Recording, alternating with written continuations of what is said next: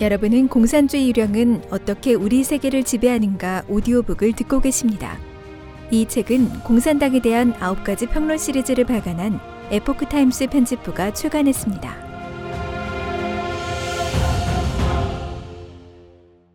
제14장 대중문화와 생활방식편 퇴폐와 방종 머리말 신이 인간을 창조했고 오랜 역사를 거쳐 인간에게 정통 문화를 다져줬다. 각 민족 문화의 구체적인 표현은 다르지만 그 핵심은 놀랍도록 일치한다. 동서양 각 민족은 진솔, 선량, 관용, 정의, 절제, 겸손, 용기, 이타 등의 미덕을 중요시했으며 경전을 통해 후손에게 자세히 설명하고 거듭 강조했다. 이러한 미덕에는 신을 경항하고 신의 계명을 굳건히 지키려는 충정이 일관되게 내재돼 있다. 왜냐하면 신이 인간의 문화와 행위 규범을 정립했기 때문이다.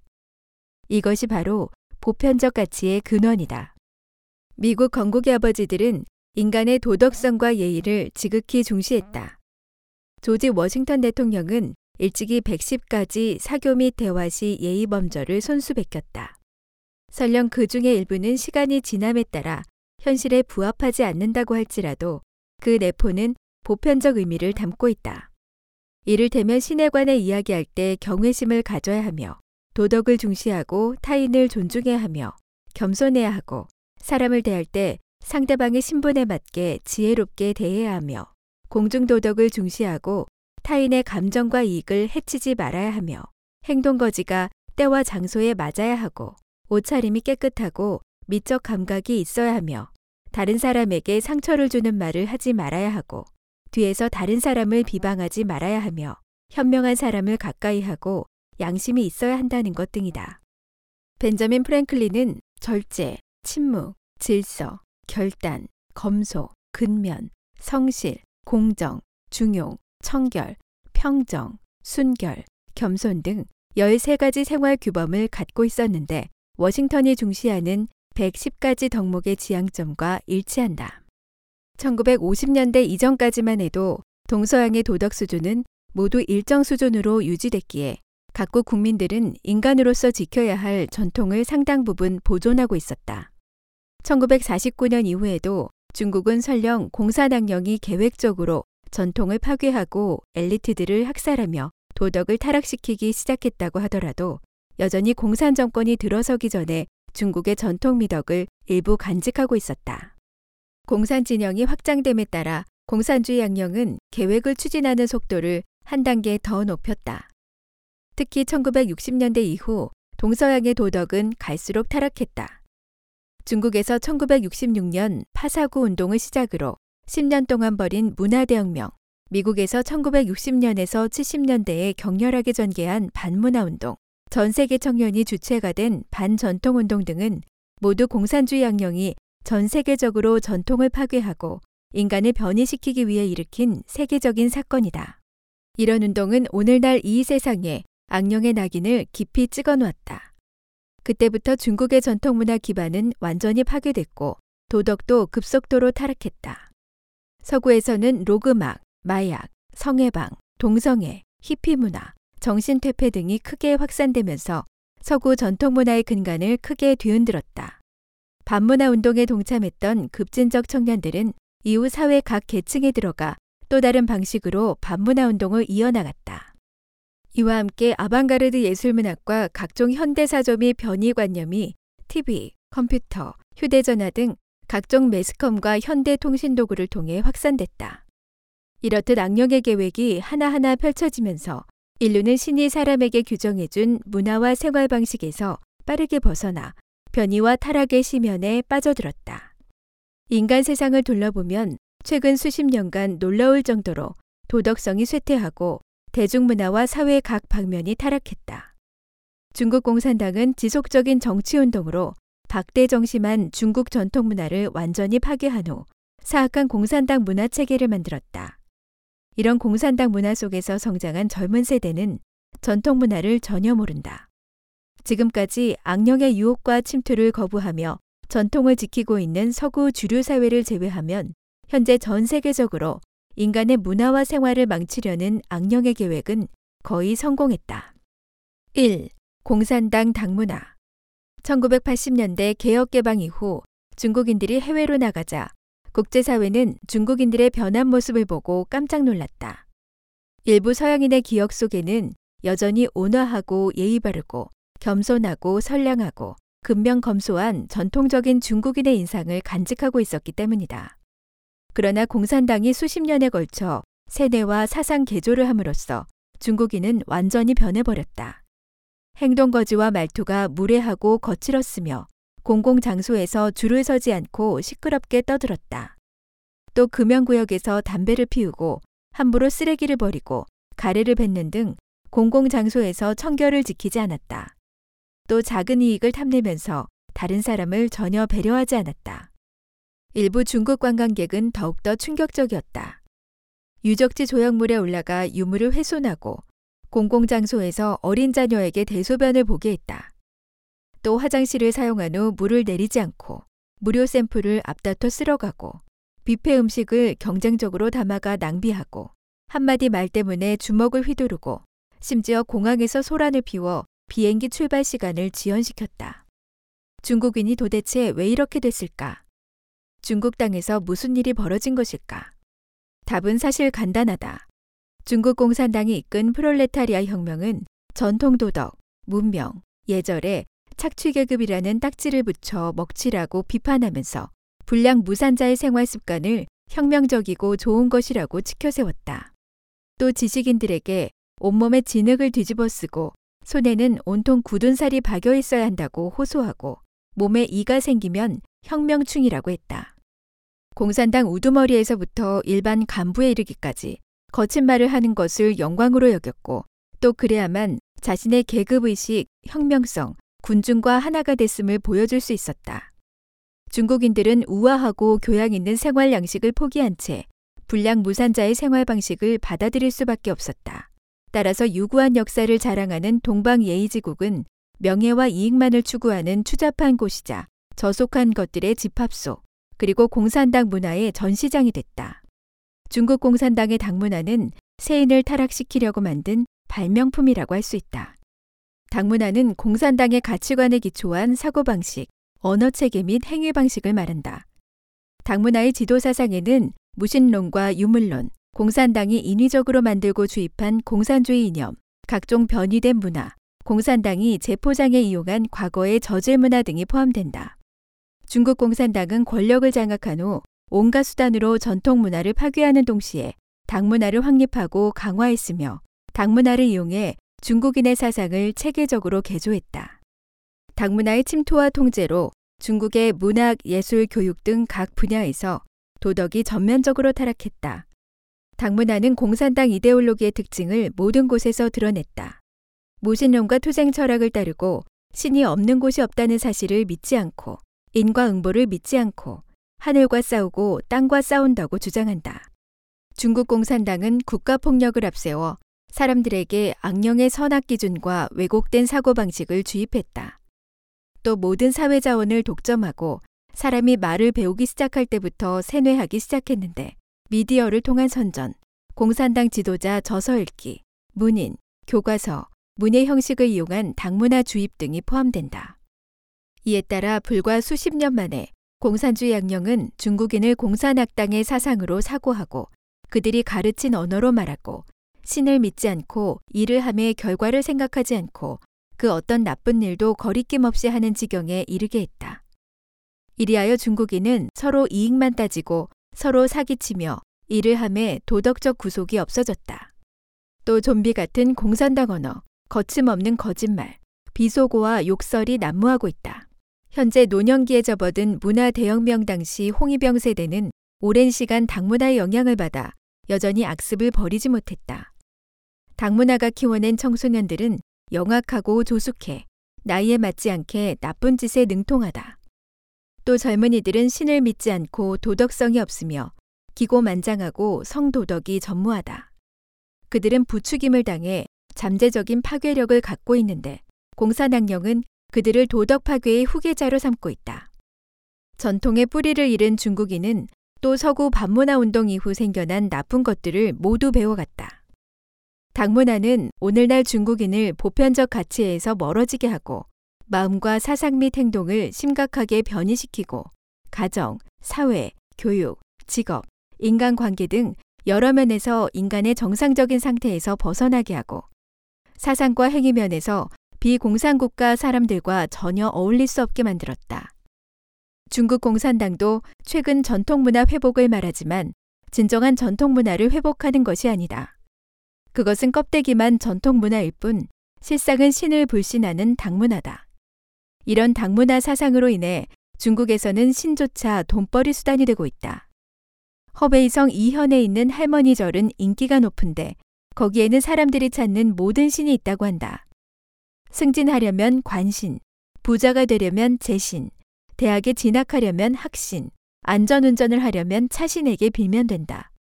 할머니 절의 관리인은 심지어 어떤 신선이든 필요하면 아무렇게나 하나 만들면 된다고 큰 소리를 치기도 한다. 최근 중국도 이른바 복고 운동을 벌이고 있다. 하지만 도덕이 파괴된 오늘날 전통으로 회귀하기가 쉽겠는가? 많은 문예 작품이 스토리와 환경은 옛 것이지만 내면은 모두 현대인의 타락한 사유와 관념으로 가득 차 있다. 따라서 전통 복장을 하고 옛사람을 연기하더라도 실상은 현대극이며 전통 문화로 거치례를 하는 것에 불과하다. 그 과정에서 전통 문화의 진정한 함의는 더욱 심각하게 파괴되고 있다.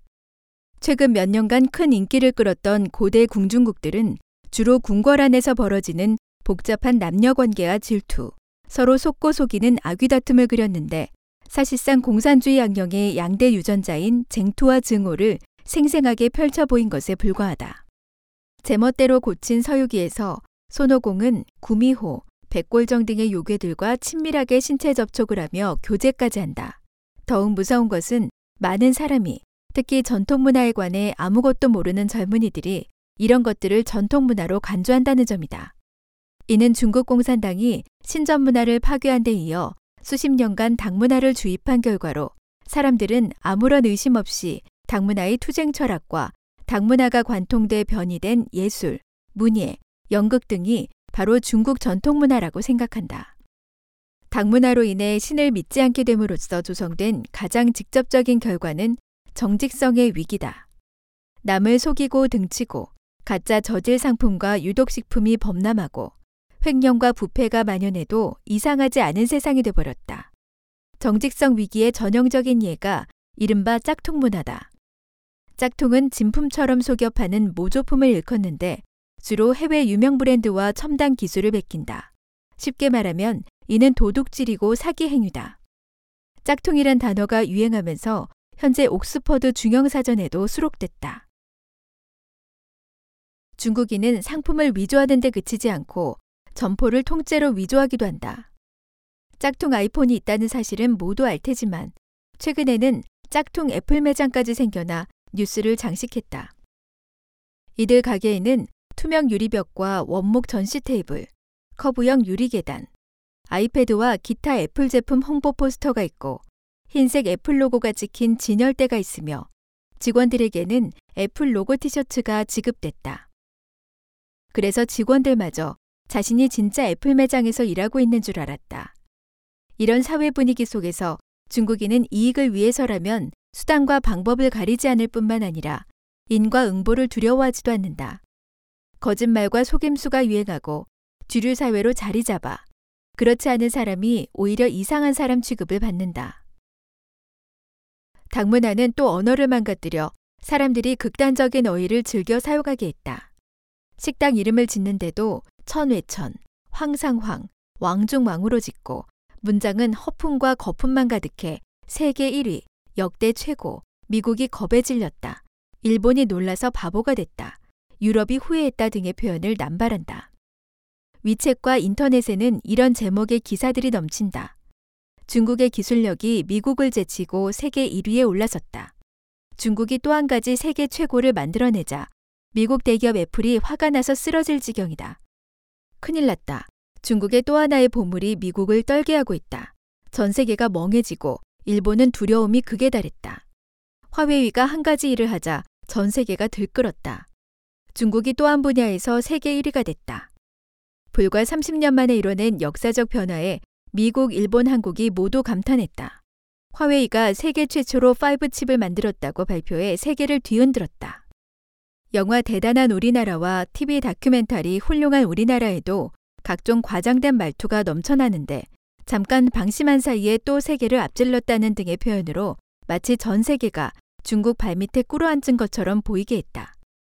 이런 것들은 모두 중국 공산당이 과거에 벌였던 대약진 때의 허풍떨기 풍조, 이를테면 영국과 미국 따라잡기, 땅 한 무에서 쌀 30만 근을 수확했다는 등의 호언장담과 맥을 같이 한다.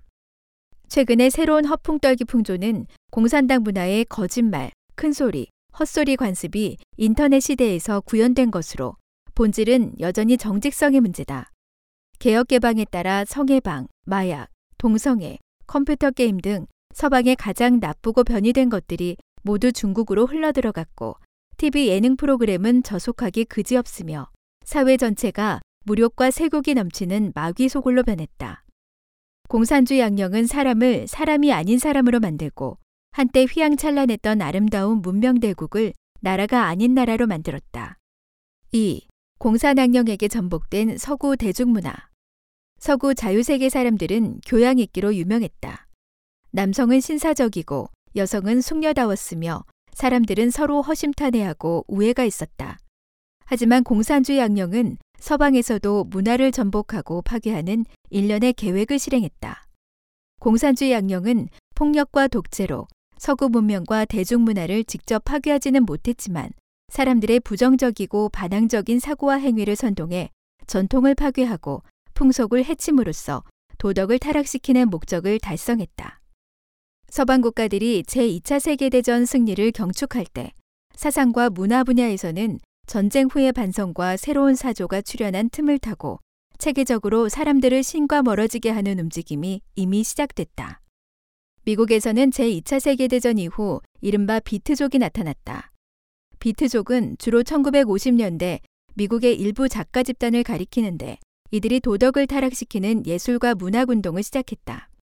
이들은 당시 사회의 사소한 도덕 타락 현상을 멸시하면서 이를 빌미로 전통 도덕의 반기를 들고 세상을 냉소하기로 작심했다. 비트족은 세상의 냉소적인 태도를 취하면서 자유주의를 주창하고 개인주의를 증폭시켰다. 그들은 전통 가치관을 거부한 채 신비주의를 지향하고 마약과 범죄를 일삼으면서 방탕한 생활을 했다. 하지만 자본주의 사회를 철저히 비판하는 그들의 태도가 마침 공산주의 양령의 이데올로기와 일치함으로써 그들은 곧 악령이 이용하는 도구가 됐다. 실제로 그들 중 많은 사람이 공산주의 사상의 영향을 크게 받았다. 비트 운동 지도자인 제 케루악은 유명세를 타기 전에 썼던 단편 소설 한 사회주의자의 탄생에서 자본주의 사회에 대한 불만을 드러냈다. 또 다른 지도자인 앨런 긴즈버그는 공개적으로 공산주의를 지지했다. 그들의 작품은 전통적인 창작 방식과 구성을 따르지 않아 혼란스럽기 그지없었고 언어도 정제되지 않았으며 심지어 외설적이었다.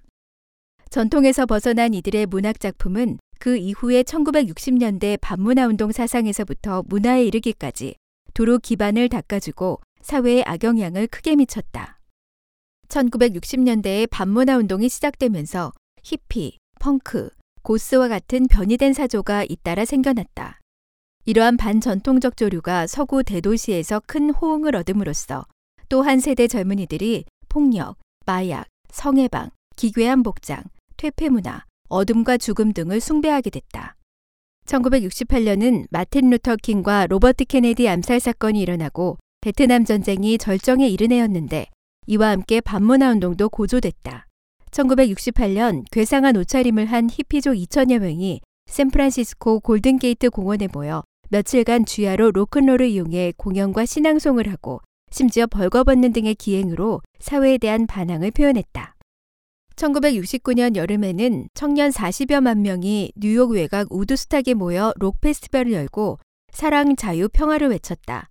로큰롤 음악과 함께 수십만 젊은이가 벌인 퇴폐적인 광란의 축제는 사람들을 도덕성 타락의 물결에 휩쓸리게 했다. 이 페스티벌이 사회에 미친 지대한 영향 때문에 대중음악 역사상 가장 유명한 뮤직 페스티벌로 기록됐고 뉴욕 센트럴파크와 샌프란시스코 골든게이트 공원은 우드스탁과 함께 미국 반문화 운동의 상징이 됐다. 미국의 반문화 운동과 맞물려 1968년 5월 프랑스에서 전국적으로 학생 수천만 명이 동참한 프랑스 5월 혁명이 일어났는데 이 운동 역시 전통 도덕과 문화에 대한 청년들의 증오와 반항에서 비롯됐다. 당시 대학교들은 전통 방식에 따라 남녀 학생 기숙사를 분리해 상대방 기숙사에 출입하지 못하도록 엄격히 관리했다. 프랑스 5월 혁명의 주요 목적은 바로 이 같은 규정을 폐지하고 기숙사에서 자유로운 성행위를 할 권리를 쟁취하기 위함이었다. 프랑스 사회당과 급진 사회당의 강력한 지지 속에 젊은이들은 소요와 반란을 통해 신이 인간에게 남긴 오래된 전통 도덕 규범을 사정없이 파괴했다. 1960년대 후반에는 베이징과 파리를 전 세계 양대 혁명 중심으로 보는 관점도 있다.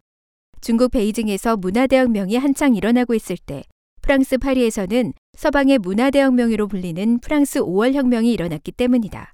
당시 중국 학생들은 길거리 행진에서 프랑스 5월 혁명을 지지하는 플래카드나 현수막을 들기도 했다. 이와 동시에 3M, 즉 마르크스, 마오쩌둥, 마르쿠제의 사상을 기치로 삼았던 파리에서는 길거리 바리케이트에서 군복의 붉은 환장을 찬 서양 홍위병을 볼 수 있었고 대규모 시위 행렬에 거대한 마오쩌둥 초상화가 등장하기도 했다. 1960년대에 일본에서도 반문화 운동이 시작됐다. 일본 공산당이 결성하고 주도한 전학년, 즉 전 일본 학생 자치회 총연합은 지속적으로 대학생들에게 큰 영향을 미쳤다. 이들은 공산당의 통제를 받았으며 중국 홍위병들과 보조를 맞춰 수차례 반문화, 반전통 운동과 시위를 조직했다. 적군파, 전공투, 즉 전국학생 공동투쟁회의 등 좌익학생 조직들은 심지어 폭력으로 일본 사회를 위협했다. 일부 라틴 아메리카 국가에서도 이에 호응해 반문화 운동이 일어났다. 쿠바 공산당의 영향을 받은 멕시코에서는 삼문화 광장에서 학생 운동이 일어나 한때 큰 관심을 모았는데 이들은 파리 학생 폭동을 성원하기 위해 지지 전문을 보내기도 했다.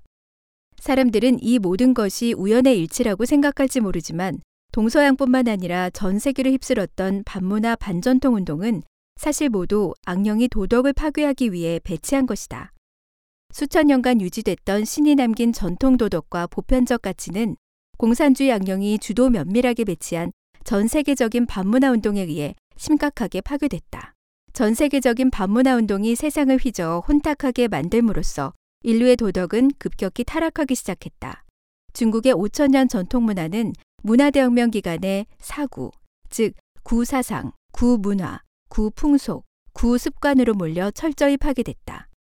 서양에서는 로큰롤, 마약, 성해방, 낙태, 기괴한 패션, 아방가르드 예술, 배교, 동성애 등이 확산돼 사회 전반에 심각한 악영향을 끼쳤다. 이로써 찬란했던 신이 전한 문화는 빛을 잃었고 서구 문명도 세기발했다. 3. 난잡한 대중문화와 생활 방식. 전통 문화가 전복된 후 변이된 문화와 삿된 요소가 세계를 지배하면서 타락상이 곳곳에서 나타나기 시작했다. 이 장에서는 주로 미국 사회의 변이된 문화와 타락상을 설명하겠지만 전 세계 문화의 리더인 미국의 변이된 문화는 사실 이미 전 세계로 확산됐다. 앞서 언급한 바와 같이 중국과 일본처럼 매우 폐쇄적이고 깊고 두터운 전통 문화를 가진 나라조차 미국의 변이된 문화가 침투하는 것을 막아내지 못했다. 지금 이 세상을 둘러보면 방종, 반항, 반사회, 반도덕, 냉소적 퇴폐 행위 등이 전 세계에 두루 퍼져 있다. 1. 힙합과 록. 전통음악은 마음을 정화하고 미덕을 길러주고 심신을 건강하게 하고 사회를 조화롭게 하고 하늘과 사람을 하나로 연결한다. 전통음악은 또한 덕음아악, 즉 육률이 가지런하고 오성이 화합하여 바르고 아름다운 음악을 지향하고 익음, 음란하고 덕을 해치는 음악을 경계한다. 하지만 오늘날 음악과 가문은 끔찍할 정도로 타락했는 바 그 전형적인 예가 힙합과 록이다. 힙합은 1970년대 미국 뉴욕 흑인 빈민가에서 시작돼 점차 히스패닉과 자메이카 이민자 등에게로 번져나갔다. 사회와 정치에 대한 불만을 중얼거리며 토로하는 것이 바로 힙합이다. 경제적으로 뒤처진 이들 집단은 하는 일 없이 시간을 보냈고 제대로 된 악기 하나 살 수 없었다. 힙합을 구성하는 랩, 브레이크 댄스, 그래피티 등은 가난하고 무료한 생활의 산물이라고 할 수 있다. 특히 랩 가사는 폭력, 총기, 색정, 음란, 퇴폐, 인종주의, 빈곤 등을 정상적인 삶의 양상인 양 일반화했다. 뉴욕에서 시작된 랩 브레이크 댄스 등은 지난 수십 년간 미국을 벗어나 전 세계를 휩쓸면서 아시아, 유럽, 심지어 아프리카의 여러 도시에서 쉽게 볼 수 있다. 고상하지 않을 뿐더러 저속하고 반문화적이어서 정상적인 무대에 오를 수 없었던 힙합은 도덕이 타락함에 따라 세계 정상급 극장에 진출하기 시작했다.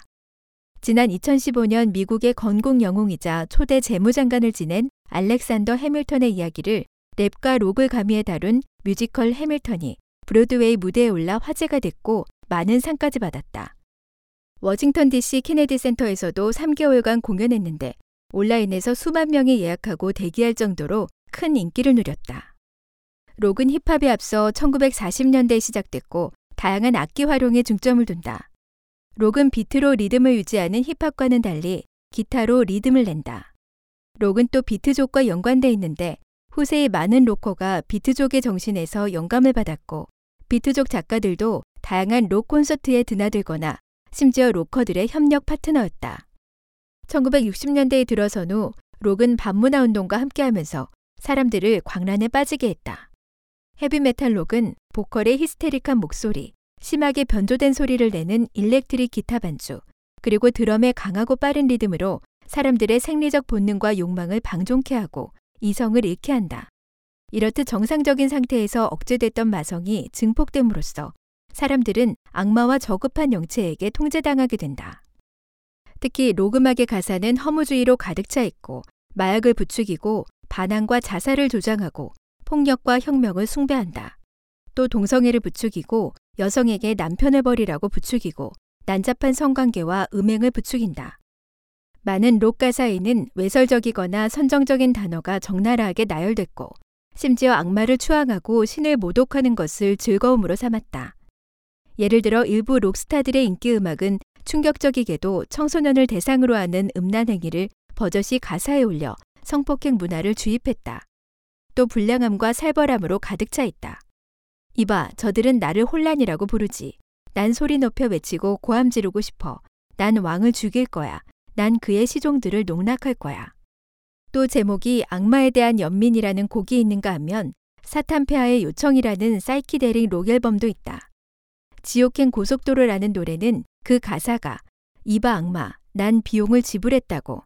난 지옥행 고속도로를 달리고 있어 등이어서 더욱 충격적이다. 어떤 로그막은 사회주의와 공산주의를 노골적으로 찬양하는데 큰 인기를 누린 이매진은 천국과 지옥, 종교와 국가, 재산권 등이 없는 공산주의 사회를 동경하게 한다. 종교마저도 록이 미치는 악영향에서 벗어나지 못했다. 기독교 교회 음악은 원래 신을 찬송하기 위해 만들어졌으며 죄악을 종용하는 록을 엄격히 배제했다. 그러나 록 열풍이 불면서 교회에서도 젊은이들을 끌어들이기 위해 록의 요소를 가미한 현대 기독교 음악을 허용하기 시작했다. 록과 함께하는 것은 성문란, 폭력, 마약, 타락, 그리고 신을 부정하고 반대하는 것인 바 전통 도덕이 허용하지 않는 수많은 퇴폐 행위가 록을 따라 발생했다. 2. 마약 유행. 오늘날 마약은 전 세계에 걷잡을 수 없이 확산됐는데 그 뿌리를 따져보면 반문화 운동이 주범임을 알 수 있다. 반문화 운동에서 히피족들은 모든 전통을 무너뜨리는 동시에 완전히 다른 도덕, 다른 신앙, 다른 생활 방식을 구축하려 했다. 정신적인 면에서 그들은 환각제, 흥분제, 억제제 등 다양한 마약이 현실 세계와 전혀 다른 황홀경을 볼 수 있게 해준다는 사실을 발견했다.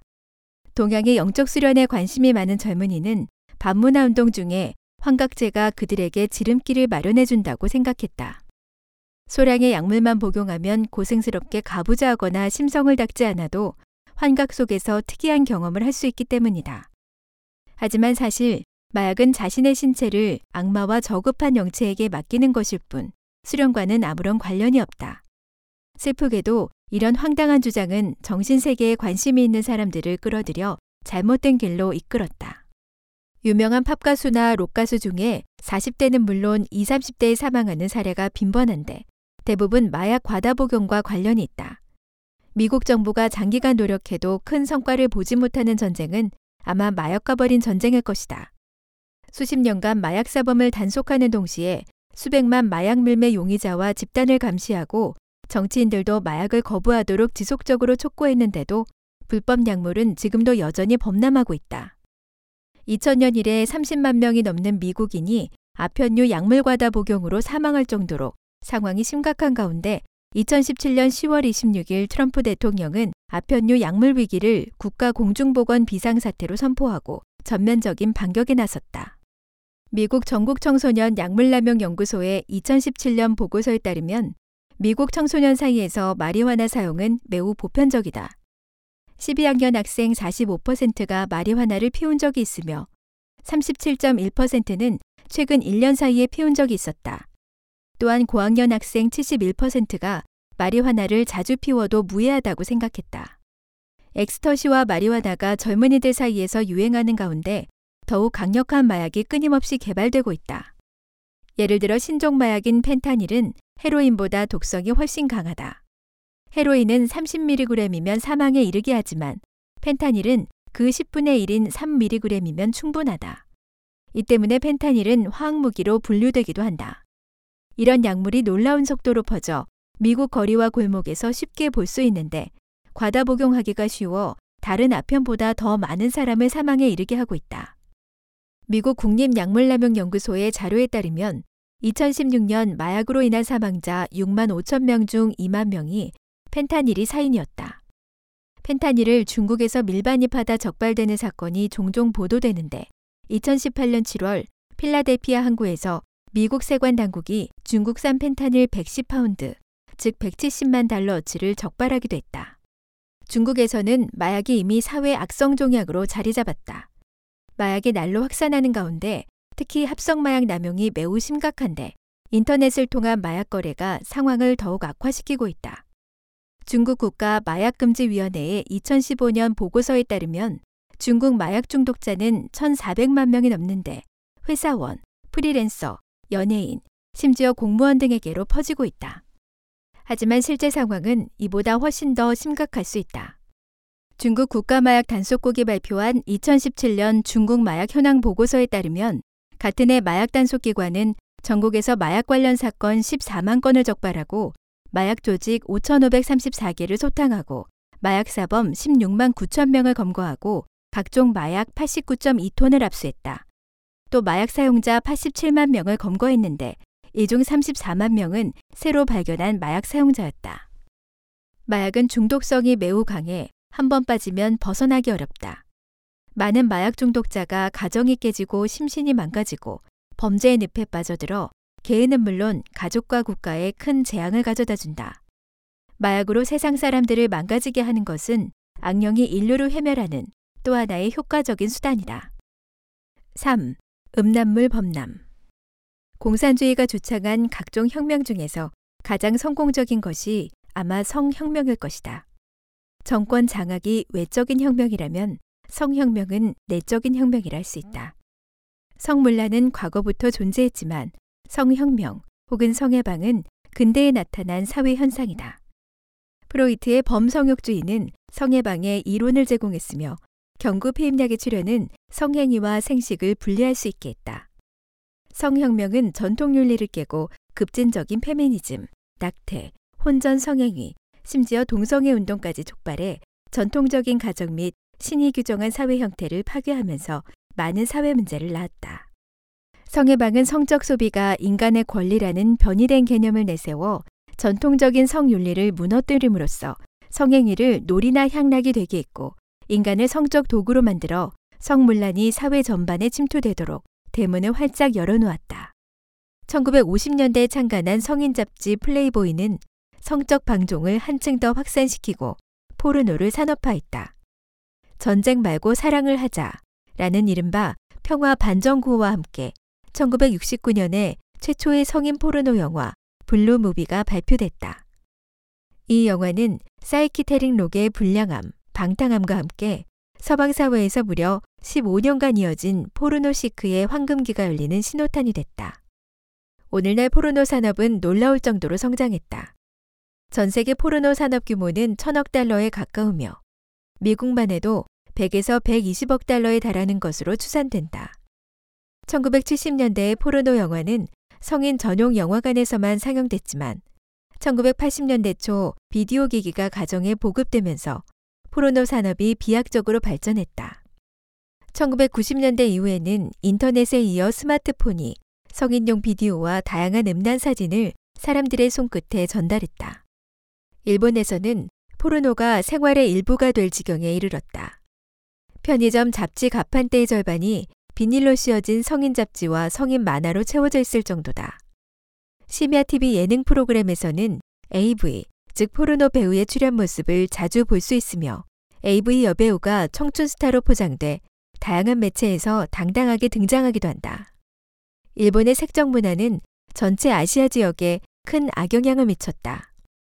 인터넷과 스마트폰은 포르노 산업에 큰 변화를 일으켰다. 과거에는 성인 한 명이 평생에 다 볼까 말까 한 음란물의 양을 지금 청소년은 10분 안에 모두 접촉할 수 있다. 과거의 청소년들은 방과 후 축구를 하거나 놀이를 했지만 지금 청소년들은 그 시간에 색정적인 게임을 하는 경우가 많다. 한 12세 영국 소녀는 인터넷에서 음란물에 빠진 후 자신의 여동생을 수차례 성폭행했다. 이 사건을 담당한 검사는 청소년들이 음란물에 노출될 수밖에 없는 환경이기 때문에 이와 유사한 사건이 갈수록 많아질 것이라고 우려했다. 미성년자가 음란물에 노출되면 섹스 중독에 빠지고 성행위를 하는 시기가 앞당겨지고 성범죄가 늘어나고 도덕관념이 떨어진다. 또한 성을 결혼이나 감정과 관계없이 사고 팔 수 있는 상품으로 생각하게 된다. 또한 포르노 영상에서 나오는 극단적인 성행위를 당연한 것으로 생각하고 추악하고 난잡한 성행위도 대수롭지 않게 여기게 된다. 대다수 유럽 국가에서는 성매매가 불법이 아니다. 유럽 국가들은 매춘도 정당한 직업으로 간주한다. 1969년 덴마크가 세계 최초로 성매매를 합법화했다. 덴마크의 이웃 나라인 노르웨이는 유럽에서 가장 엄격하게 성매매를 규제했으나 지난 2006년 합법화했다. 심지어 덴마크 정부는 성매매를 지원하기까지 한다. 일례로 요건을 갖춘 장애인이 지정한 시간에 지정한 성매매 업소에서 성을 살 경우 정부가 대신 돈을 내준다. 그들의 평등권을 보장하기 위함이라는 것이 덴마크 정부의 주장인데 이는 19세기 공상적 사회주의 창시자 샤를 프리에의 주장과 일치한다. 한때 전 사회가 금욕을 하고 성 이야기만 나오면 안색이 변했던 중국인이 이제 성혁명 물결의 선두에 섰다. 중국 공산당이 개혁 개방을 통해 얻은 가장 큰 성과는 성해방이다. 중국 공산당이 가장 철저하게 개방한 것이 무엇이냐고 묻는다면 당연히 정치도 경제도 아닌 바로 성이다. 중국은 혁명성에서부터 성혁명에 이르기까지 완전히 바꿨다. 5천년을 유지하던 전통 문화를 불과 30년 만에 바꾸는데 성공한 것이다. 최근 중국에는 창녀가 없는 곳이 없으며 빈곤은 비웃어도 창녀는 비웃지 않는 사회 풍조가 형성됐다. 특히 관리들이 내연녀가 많은 것을 자랑거리로 내세우는데 일반인이 이를 따라 하면서 중국은 극도로 지저분한 곳으로 전락했다.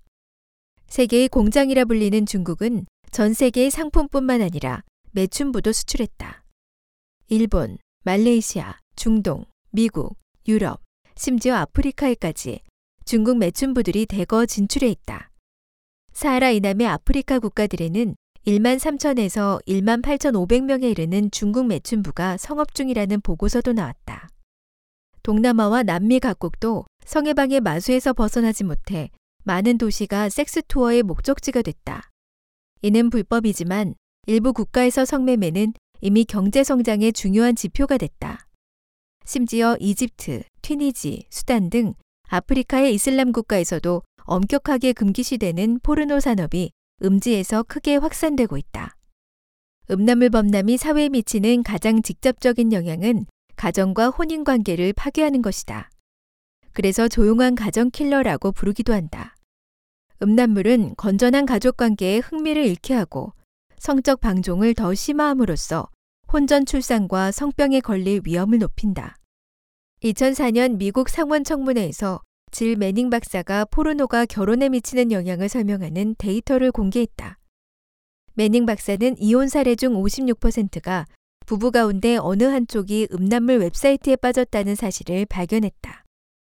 2016년 미국 사회학 협회 연례 회의에서 발표된 연구 자료에 따르면 음란물을 접촉한 사람은 그렇지 않은 사람보다 이혼율이 두 배 가량 높았다. 부부 중 남편이 음란물을 접촉했을 경우 이혼율이 기존 5%에서 10%로 증가했고, 아내가 음란물을 접촉했을 경우에는 이혼율이 기존 6%에서 18%로 증가했다. 또한 음란물을 접촉하는 나이가 어릴수록 더 쉽게 이혼하는 것으로 나타났다. 1950년대까지만 해도 동서양 각국의 사람들은 혼전 성관계를 불량한 것으로 보고 신의 계명을 어기는 것으로 생각했다. 따라서 사회적 압력과 여론은 이런 불량 현상을 억제했다. 또한 젊은 남녀가 만약 혼전 성관계로 아이를 갖게 되면 반드시 결혼을 해야 했다. 당시 사람들은 한 여성을 임신시켰다면 그녀와 결혼하는 것 말고는 다른 선택을 할 여지가 없다고 생각했고, 잘못을 저질렀으면 책임을 져야 한다고 생각했다. 그러나 도덕이 타락하고 성이 개방됨으로써 1960년대 이후 혼전 출산율이 크게 늘었다. 이는 모두 포르노 산업의 비약적인 발전과 함께 나타난 현상이다. 1964년에 혼전 출산율은 10% 미만이었지만 2014년에 이르러서는 주요 선진국 혼전 출산율이 33%에 달했다. 미국의 혼전 출산율은 평균 40%인데 흑인의 경우 71%에 달한다. 2016년 전 세계 신생아 1억 4천만 명 중 약 15%, 즉 2,100만 명이 혼전 출산으로 태어났다. 혼전 출산과 이혼으로 생긴 한부모 가정은 종종 빈곤으로 이어지기 때문에 이들은 사회복지에도 큰 부담이 된다. 4. 전자게임 유행. 요즘 아이는 대부분 매일 몇 시간씩 전자게임을 하는데 게임기 업체들은 점점 더 생생하고 역동적이며 폭력적이고 색정적인 게임을 만들어 아이는 물론 어른까지 빠져나오지 못하게 한다. 전자게임은 이미 청소년 성장 과정에서 함께하는 대중문화가 됐다. 하지만 그게 어떤 문화인가? 그것은 사람을 망치는 문화로서 마약과 다를 바 없다. 전자게임에 중독된 사람들은 그것이 가져다 주는 폐해를 전혀 객관적으로 볼 수 없고 오직 재미에 빠져 이길 때까지 멈추지 않는다. 지금의 게임은 화면에서부터 스토리 설정에 이르기까지 폭력과 살인, 색정과 음침한 분위기 등으로 채워져 있는 데다 마성이 담긴 메시지를 전달하고 있어 청소년들에게 매우 해롭다. 게임은 대부분 살인, 파괴, 폭력, 잔인한 싸움 등을 통해 쾌감을 얻게 한다. 어떤 게임은 청소년을 성적으로 조숙하게 만들고 성문란과 성범죄에 쉽게 빠져들게 한다. 인터넷을 통해서 하는 온라인 게임은 중독성이 더 강하다.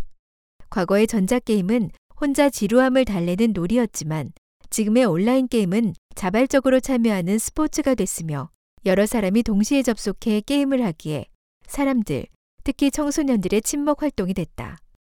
그러나 온라인 게임은 경쟁심으로 과도하게 몰입하기 쉽고 돈과 에너지를 쏟아붓게 한다. 하지만 게임을 하지 않는 청소년은 친구가 없어 성격에 문제가 있는 사람으로 취급받거나 또래 아이들에게 따돌림을 당할 가능성이 높다.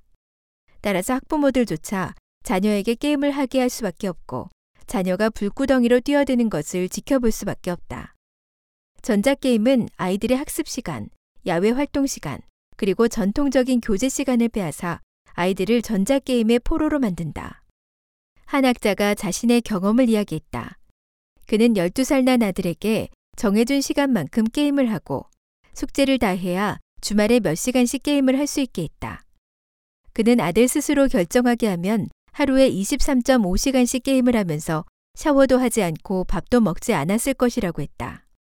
그의 연구에 따르면 젊은이들은 갈수록 많은 시간을 게임으로 보내고 있으며 그 중에서 교육 수준이 낮고 소득이 낮은 젊은 층은 게임을 통해 행복을 느끼느라 일하는 시간이 줄어들었다. 이 같은 현상은 선진국에서 매우 보편적으로 나타났다. 이 학자는 또 게임 때문에 일자리를 찾지 않고 부모에게 의존해 살아가는 젊은이들이 갈수록 늘고 있다는 것을 발견했다. 이 같은 상황이 지속될 경우 이런 젊은이들이 결혼해 부모가 되면 그들의 자녀는 부모에게 의존할 기회조차 없게 된다. 게임은 끼니를 해결해 주지 않으며 젊었을 때 헛되이 보내는 시간이 기술을 기르거나 일자리를 찾는 데 도움이 되지 않는다. 게임은 이미 인간의 정상적인 생활을 파괴하는 데 이르렀다.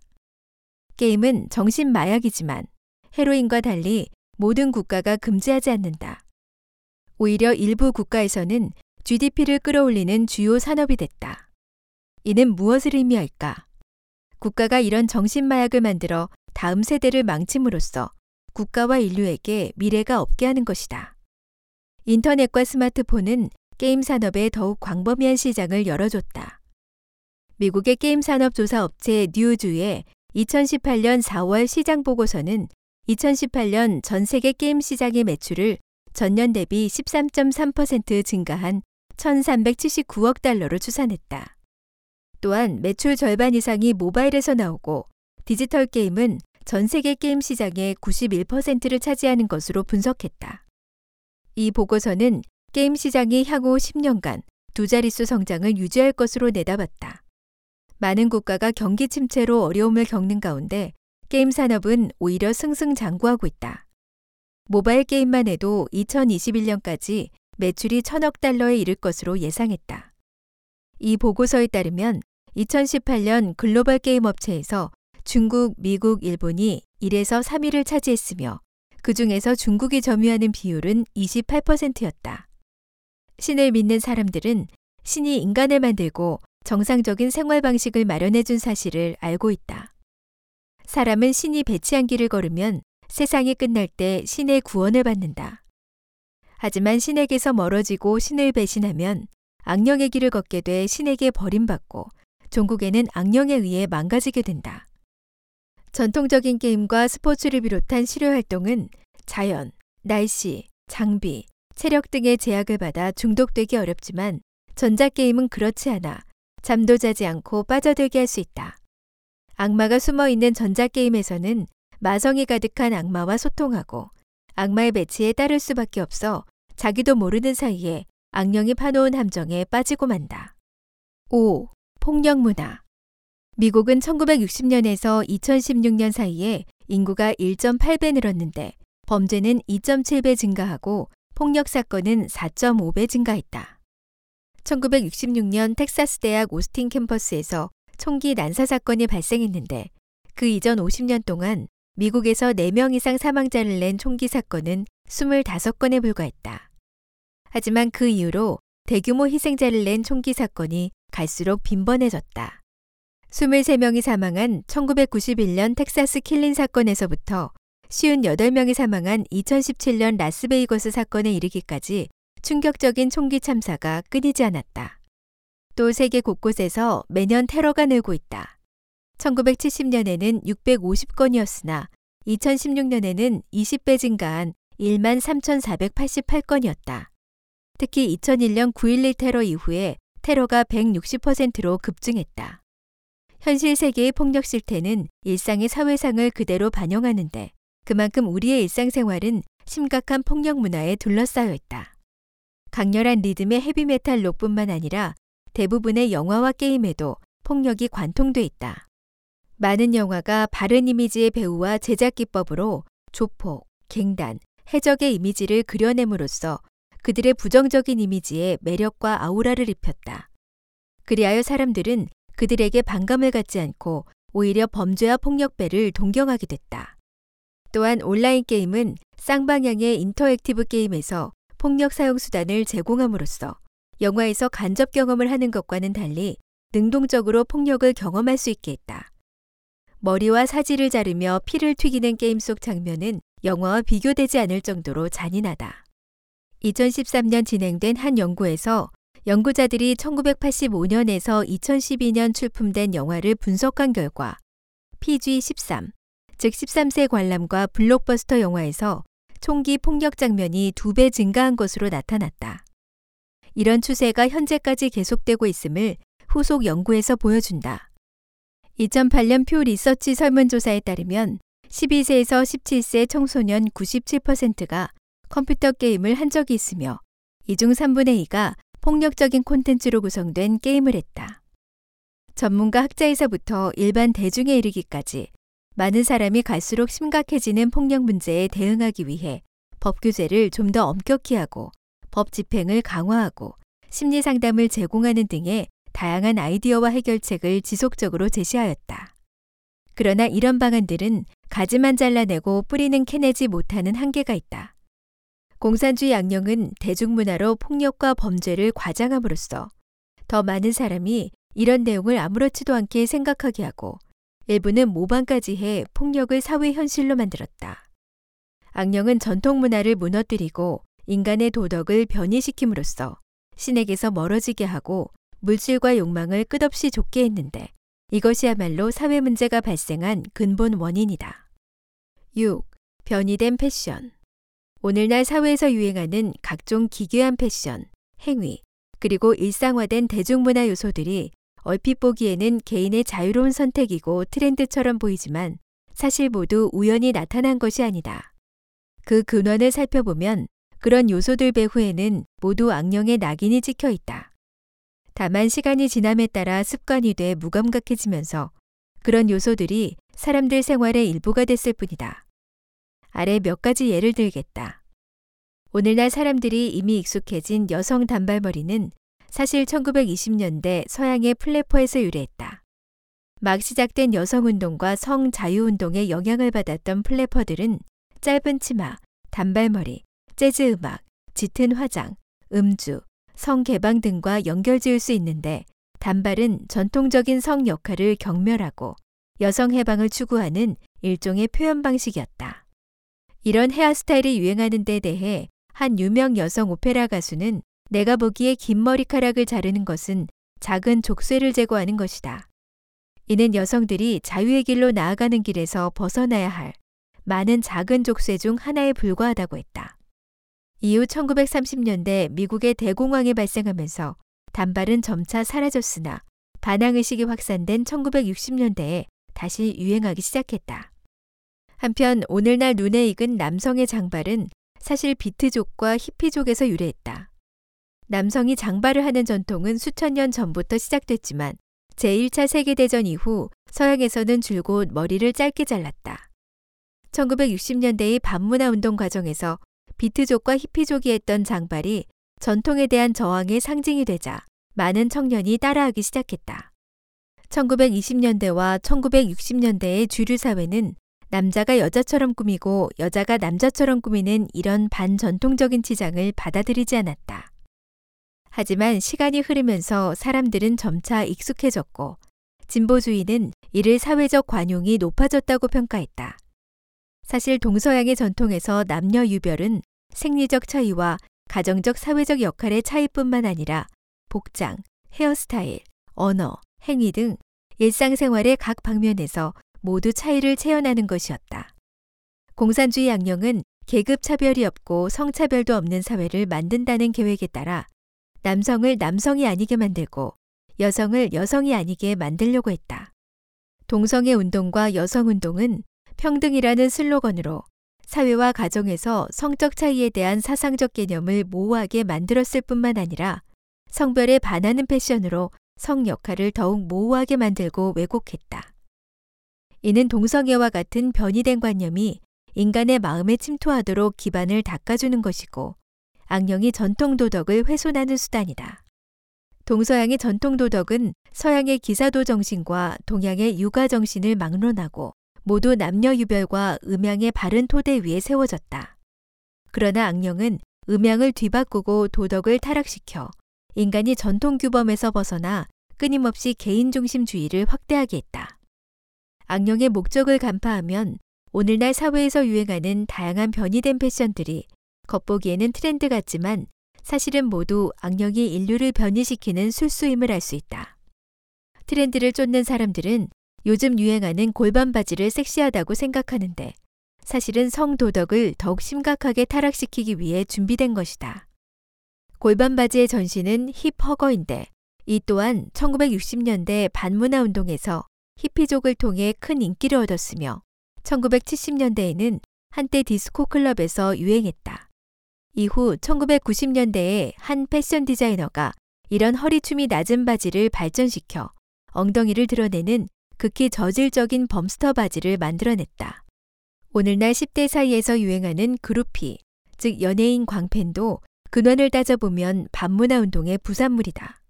1960년대에 록이 서방 사회에 풍미하면서 일부 소녀는 록스타에 매료돼 그들의 공연을 따라다니고 심지어 팬덤을 구성해 스타들의 일상생활을 돕고 스타들과 성교 파티를 벌이기도 했다.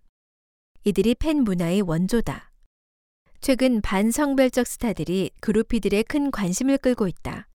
갈수록 많은 남성 스타가 여성스러운 분위기와 패션으로 인기를 모으고 있는데 이 역시 악마가 대중문화를 통해 인류를 타락시키고 성별관념을 모호하게 하는 수단이다.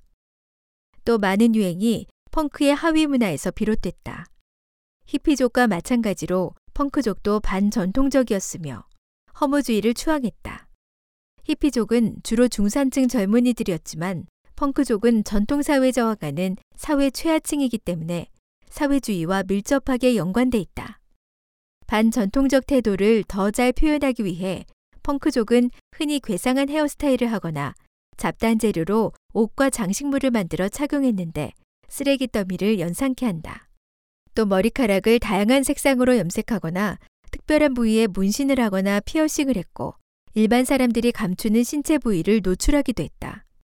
펑크족의 복장은 성별 구분이 없는데 구분이 있다 해도 남성의 옷을 여성이 입는 식이었다. 이 때문에 펑크족은 현재 많은 트렌드에 창의적인 영감을 제공했다. 펑크족은 향락주의를 추앙하며 방탕하게 살다가 일찍 죽자, 그리고 아름다운 시체를 남기자 라는 말을 유행시켰다. 이는 신에 대한 믿음을 잃은 채 악령의 유혹에 따라 물질주의의 심연에 빠진 자들의 비애를 보여주는 것인 바, 각종 반전통적 변이 풍조에 매료된 현대인들은 이를 통해 경각심을 가져야 한다. 이 밖에도 악령의 주도로 인류 사회에는 수많은 말세적 현상이 나타났다. 예를 들어 유행하는 의상에 해골이나 괴물을 새기고 추악한 캐릭터를 문신하고 장식품, 공예품, 장난감과 명절 장식품들도 갈수록 추하게 만들고 주술이나 마법을 주제로 한 문학 작품과 영화가 쏟아져 나오는데 사람들은 지칠 줄 모르고 열광한다. 또 인터넷에는 각종 마성 정보가 넘치고 축구 경기장에서 관중들은 마성이 폭발해 괴성을 지르며 오락을 할 때도 자극적인 것을 추구하는데 이 모든 것이 악령이 세계를 지배함으로써 나타난 현상이다. 맺은 말. 사람은 행복한 삶을 추구할 권리가 있지만 그 권리는 반드시 도덕 테두리 안에서 이루어져야 한다. 선을 넘는 과도한 갈망은 끝없는 고통과 재난과 슬픔을 가져다 준다. 인류의 전통 문화는 합리적으로 욕망을 만족시키려는 노력을 배척하지 않는다. 하지만 전통 문화는 욕망을 절제하는 생활 방식을 권장한다. 자연과 조화롭게 공존하고 각종 전통적인 직업에 종사하고 가정을 화목하게 꾸리고 국가와 사회에 공헌하고 전통적인 문학, 예술, 스포츠, 오락 등의 활동을 하는 것이 사람들에게 행복과 만족감을 선사하는 동시에 개인의 심신과 사회에 유익하다. 공산주의 악령의 최종 목적은 전 인류를 회멸하는 것이다. 그리고 그 목적에 이르기 위해 필연적으로 깨뜨려야 하는 것은 신이 사람을 관장하여 도덕이 타락하지 않게 하는 보호벽이다. 따라서 악령은 정권 장악 여부와는 상관없이 대중문화를 전면적으로 장악해 대규모 군중을 사악한 생활을 하도록 이끌어야 했다. 지난 수십 년간 악령은 동서양에서 서로 다른 방식으로 완전한 체계의 새로운 대중문화와 생활 방식을 만들어냈다. 사람들은 갑자기 기괴하고 현란한 현대사회와 맞닥뜨리자 신의 가르침과 도덕 규범을 잊은 채 욕망을 방종하고 끝도 없이 향락을 추구하기 시작해 자기중심주의, 향락주의, 허무주의가 유행하게 됐다. 변이된 문화가 이 세상을 주도하고 악령이 대중문화와 사회생활 속에서 광란을 일으키는 가운데 인류는 이미 삶의 진정한 목적을 잊어버렸다. 성, 마약, 록, 전자게임이 사람들의 욕망을 자극하고 증폭시키면서 많은 사람이 그 속에 빠져든 채 생활의 고통과 좌절에서 도피하고 있다. 하지만 이런 것들은 잠시일 뿐 더 큰 고통과 재앙이 뒤따른다는 사실을 생각해야 한다. 마약은 질병을 부르고 죽음과 인격 왜곡을 초래한다. 성물란은 가정을 파괴하고 신뢰와 온정을 잃게 한다. 전자게임은 인간의 본성을 잃게 하고 장기간 가상세계에서 살게 한다. 이러한 중독에 빠진 사람은 즐거움을 느끼지만 사실은 악령이 그들의 신체를 이용해 광란의 파티를 벌이는 것이며 그들을 기다리는 것은 육체의 소멸과 정신의 몰락이다. 사회와 국가도 마찬가지다. 많은 사람이 욕망과 향락에 빠져 있다면 그것은 재앙이 닥칠 전조다. 신이 인간을 창조하고 인간에게 자유의지를 줬다. 사람은 악령이 인류를 회멸하는 최후의 시각에 자유를 남용해 끝까지 타락해서는 안 된다. 마땅히 자유를 바르게 써서 전통 문화와 전통적 생활 방식으로 되돌아가야 한다. 신은 항상 인간을 주시하며 인간을 보호하고 있다. 신은 되돌아올 수 있는 길을 열어뒀지만 돌아오고 안 오고는 인간 개개인의 선택에 달렸다.